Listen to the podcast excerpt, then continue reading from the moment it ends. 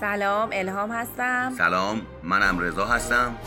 امروز چهارم مهر 1399 و ما مشغول ضبط اپیزود دوازده از پادکست پاستورال هستیم. این قسمت برای کودکان مناسب نیست و به خاطر اتفاقات ناراحت کننده شنیدنش رو به افراد حساس توصیه نمی کنیم. یه روز پاییزی تو سال 1820 شاهزاده نیکولاس استرهازی تو قبرستان شهر وین منتظر بود که گورکنها جسد دوست عزیزش رو از تو خاک در بیارن که این بار رو ده سال بعد از مرگش توی مراسم رسمی و آبرومند توی مقبره باشکوه دفنش کنن.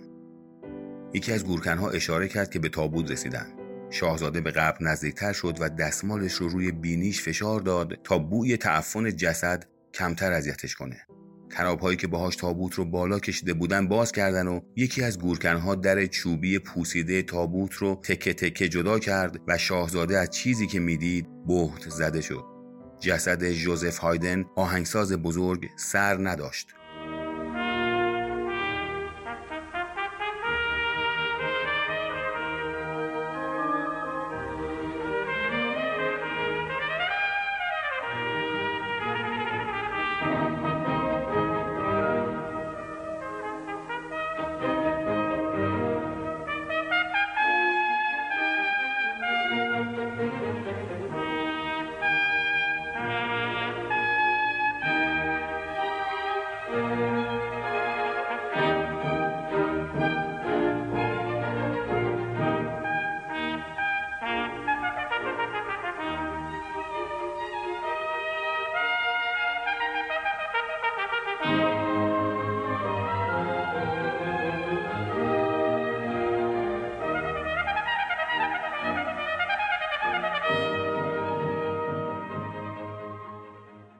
این قسمت به جای اینکه درباره زندگی هایدن صحبت کنیم می‌خوایم از اتفاقات عجیب بعد از مرگش حرف بزنیم ولی برای آشنایی با جوزف هایدن و موسیقیش می‌تونید قسمت های 11 و 12 پادکست ای میوزیک رو بشنوید که آدرس و اطلاعاتش رو تو توضیحات این قسمت و کانال تلگرام گذاشتیم. برای اینکه بریم سر داستان خودمون باید حدود 20 سال به عقب برگردیم.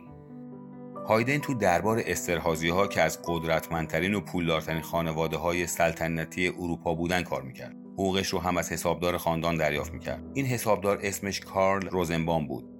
روزنبام هم مثل هایدن خیلی شوختب بود و علاقه زیادی به شوخی های به اصطلاح دستی داشت و این نکته مشترک باعث شد رفاقتی صمیمانه بین این دو نفر شکل بگیره. خیلی خلاصه بخوایم بگیم کارل از یه خواننده سوپرانو به اسم ترزا گاسمن خوشش میاد ولی برای ازدواج باید از رئیسش که شاهزاده استرهازی بود اجازه می‌گرفت. شاهزاده میگه اگه خانواده ترزا راضی باشن مشکلی نداره ولی مادر ترزا حاضر نبود به کارمند جماعت دختر بده.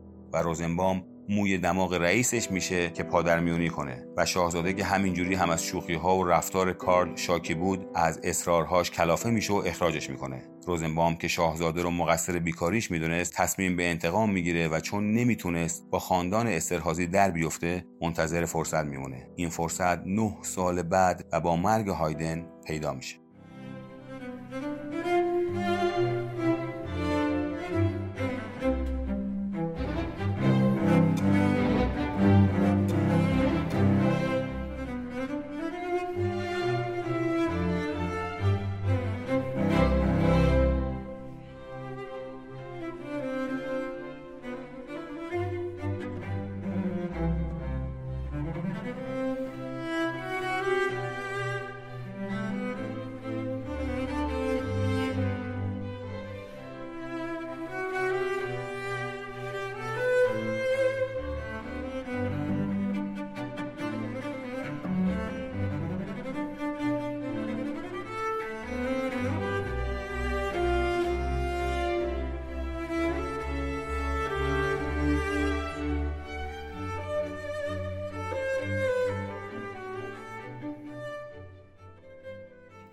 روزنبام یه رفیقی داشت به اسم یوهان پیتر که محقق جمجمه شناسی بود.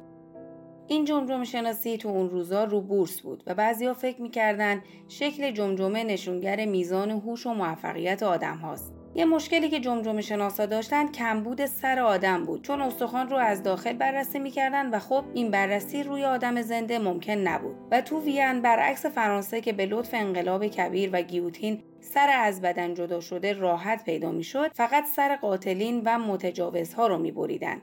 و به خاطر باورهای مذهبی کسی دوست نداشت سر جسدش از بدنش جدا بشه. چون ممکن بود تو اون دنیا با آدمهای گناهکار اشتباه گرفته بشه و علکی بره جهنم.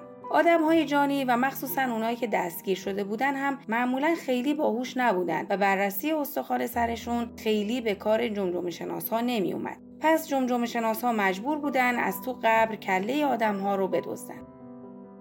روزنبام تصمیم می‌گیره به عنوان آخرین شوخی با هایدن سرش رو بدزده تا هم زهرش رو به خانواده استرهازی بریزه و هم رفیقش یوهان بتونه جمجمه یک نابغه رو بررسی کنه. هایدن تو گیرودار حمله ارتش ناپل اون به اتریش فوت کرد و به همین دلیل قرار شد به طور موقت یه جا دفنش کنن تا هر وقت اوضاع خوب شد یه مراسم درست و حسابی بگیرن و جسدش رو به یه مقبره مناسب منتقل کنن.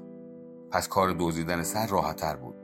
روزنبام تو خاطراتش مراحل دزدیدن سر رو خیلی با جزئیات نوشته ولی ما تعریفش نمی‌کنیم.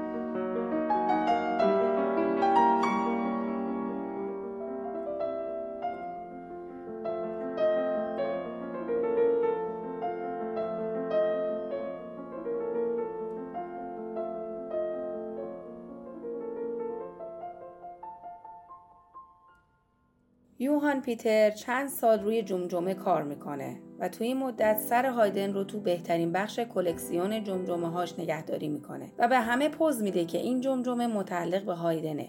ولی چون هیچ کس فکر نمی‌کرد کسی جرأت دزدیدن سر هایدن رو داشته باشه همه فکر می‌کردن لاف می‌زنه.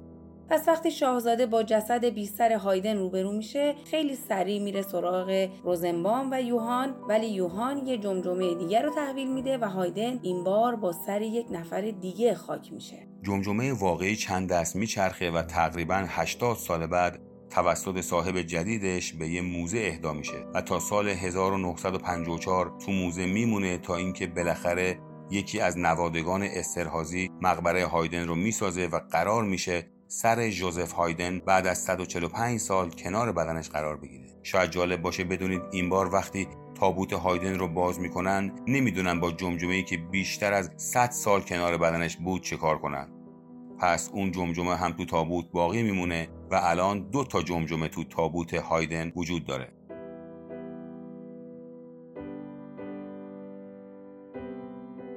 همونطور که اول این قسمت گفتیم برای آشنایی با زندگی و آثار جوزف هایدن شنیدن قسمت های 11 و 12 پادکست ای میوزیک رو توصیه می‌کنیم. این آخرین قسمت فصل اول پادکست پاستورال بود و ما تا چند هفته اپیزود جدید منتشر نمی کنیم. تو این مدت سعی می کنیم تو شبکه های اجتماعی فعالتر باشیم و برای فصل دوم آماده بشیم. تا اون موقع ما رو فراموش نکنید. به کسایی که با پاستورال آشنا نیستن معرفیمون کنید تو توضیحات این اپیزود و بخش highlight اینستاگرام پادکست های موسیقی رو گذاشتیم که تا ما برگردیم می‌تونید اونها رو بشنوید. تا فصل جدید و درودی دیگر. بدرود.